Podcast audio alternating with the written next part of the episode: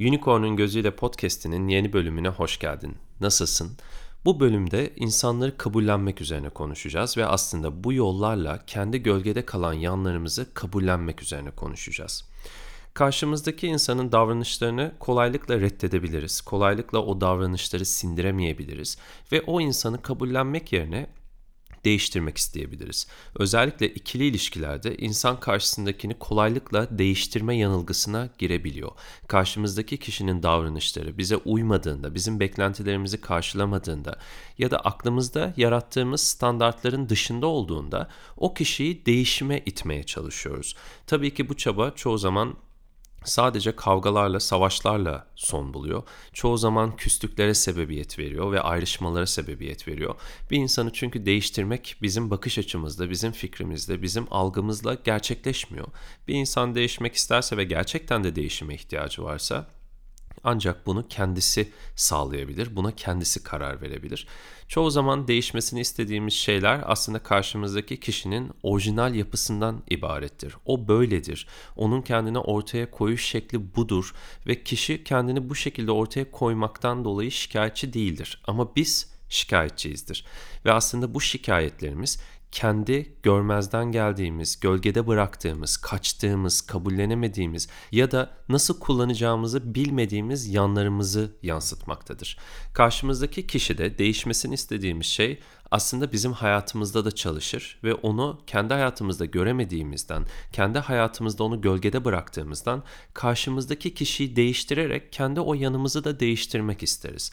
Ya da karşımızdaki kişinin yaptığı bazı davranışları tasvip etmiyorsak aslında kendi hayatımızda da bu nitelikleri, bu davranış modelinin altında yatan özellikleri gölgede bırakırız. Çünkü bunları nasıl kullanacağımızı bilmediğimiz için onları hayatımızda karanlık noktalara itmeye başlarız. Hayatımızdan uzak tutmaya çalıştığımız her türlü davranış modeli, her türlü duygu, her türlü eylem aslında kendi hayatımızda kontrolsüz bir güç olarak gölgede kalır.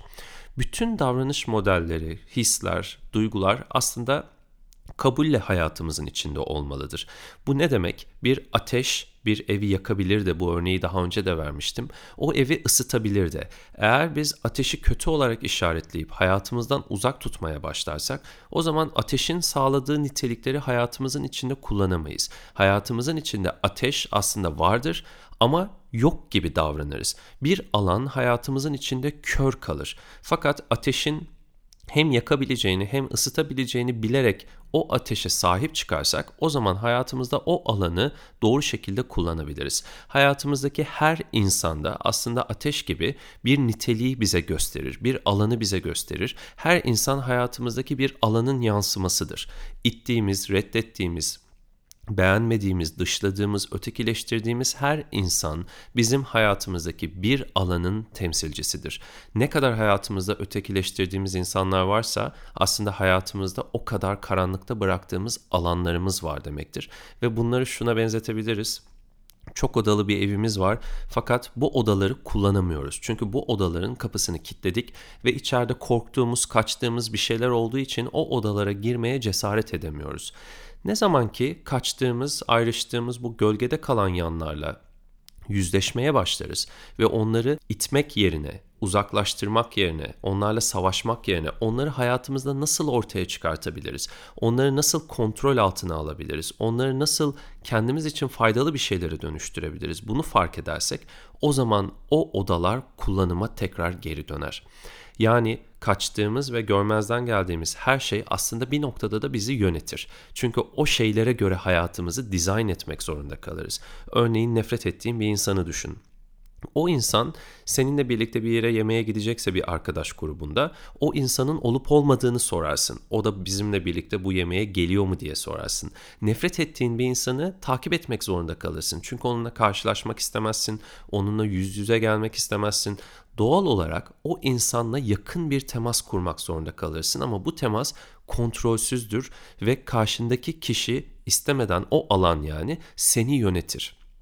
O alanın kontrolünü elimize aldığımızda ise o alanın bizi yönetmesi yerine biz o alanı faydaya çevirerek kendimiz için kullanmaya başlarız.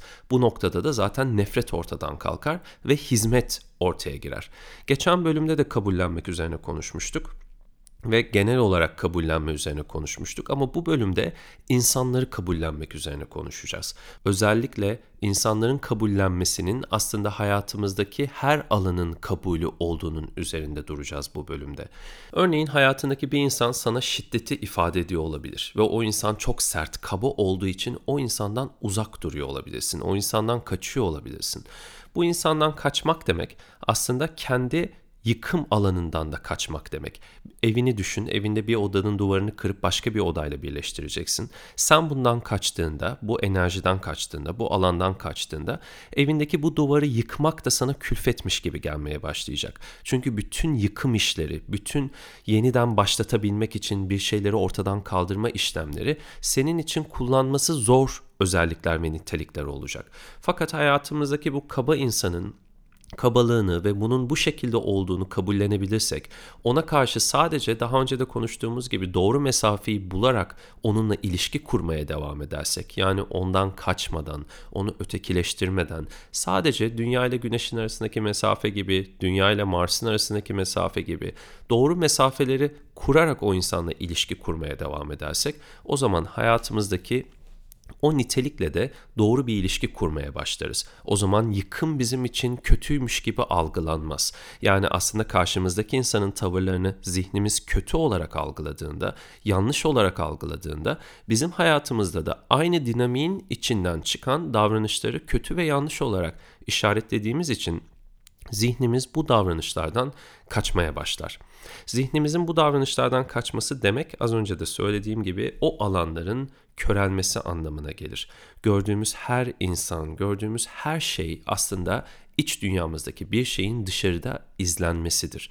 Bunlara şahitlik etmeyi öğrenmeye çalışıyoruz yogayla. Bunları değiştirmek değil, bunları anlamaya çalışıyoruz. Karşımdaki kişinin davranışlarını gördüğümde aslında ben ne görüyorum? Ben ne izliyorum? Bunu fark etmeye çalışıyoruz. Uzun süre yoga yapan insanlar etrafındaki kişilerle ilişkisinin değiştiğini kolaylıkla fark eder. Neden etrafımızdaki kişilerle ilişkimiz değişiyor? Onlar değiştiği için mi? Hayır.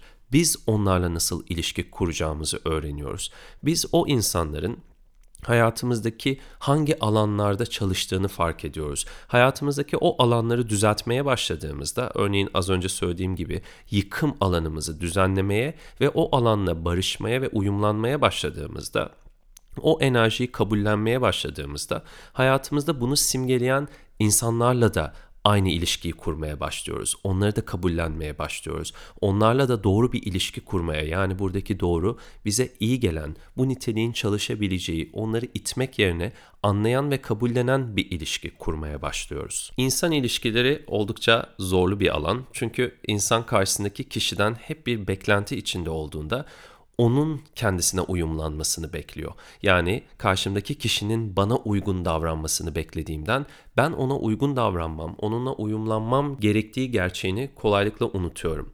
Biz hep insanlara uyumlanmak zorundayız. Evet, hep insanlar bize uyumlanmak zorunda değil. Çünkü biz ne yaparsak kendimiz için yapıyoruz. Karşımdaki insana uyumlanmadığımda aslında bu uyumsuzluk bana zarar veriyor. Beni yoruyor, beni incitiyor, benim alanlarımı kullanılamaz hale getiriyor. Karşımdaki insanın ne yaptığı, nasıl davrandığı onu ilgilendirir. Fakat benim onunla nasıl bir ilişki kurduğum tamamen benim hayatımı ilgilendirir. Bunu unutmamak lazım. Karşımızdaki insanla kurduğumuz kusursuz ilişkiler, buradaki kusursuzluk doğru mesafeleri ayarlayabilmek, o kişiyi itmeden, çekmeden o kişiyi hayatımızda doğru yere konumlandırabilmek.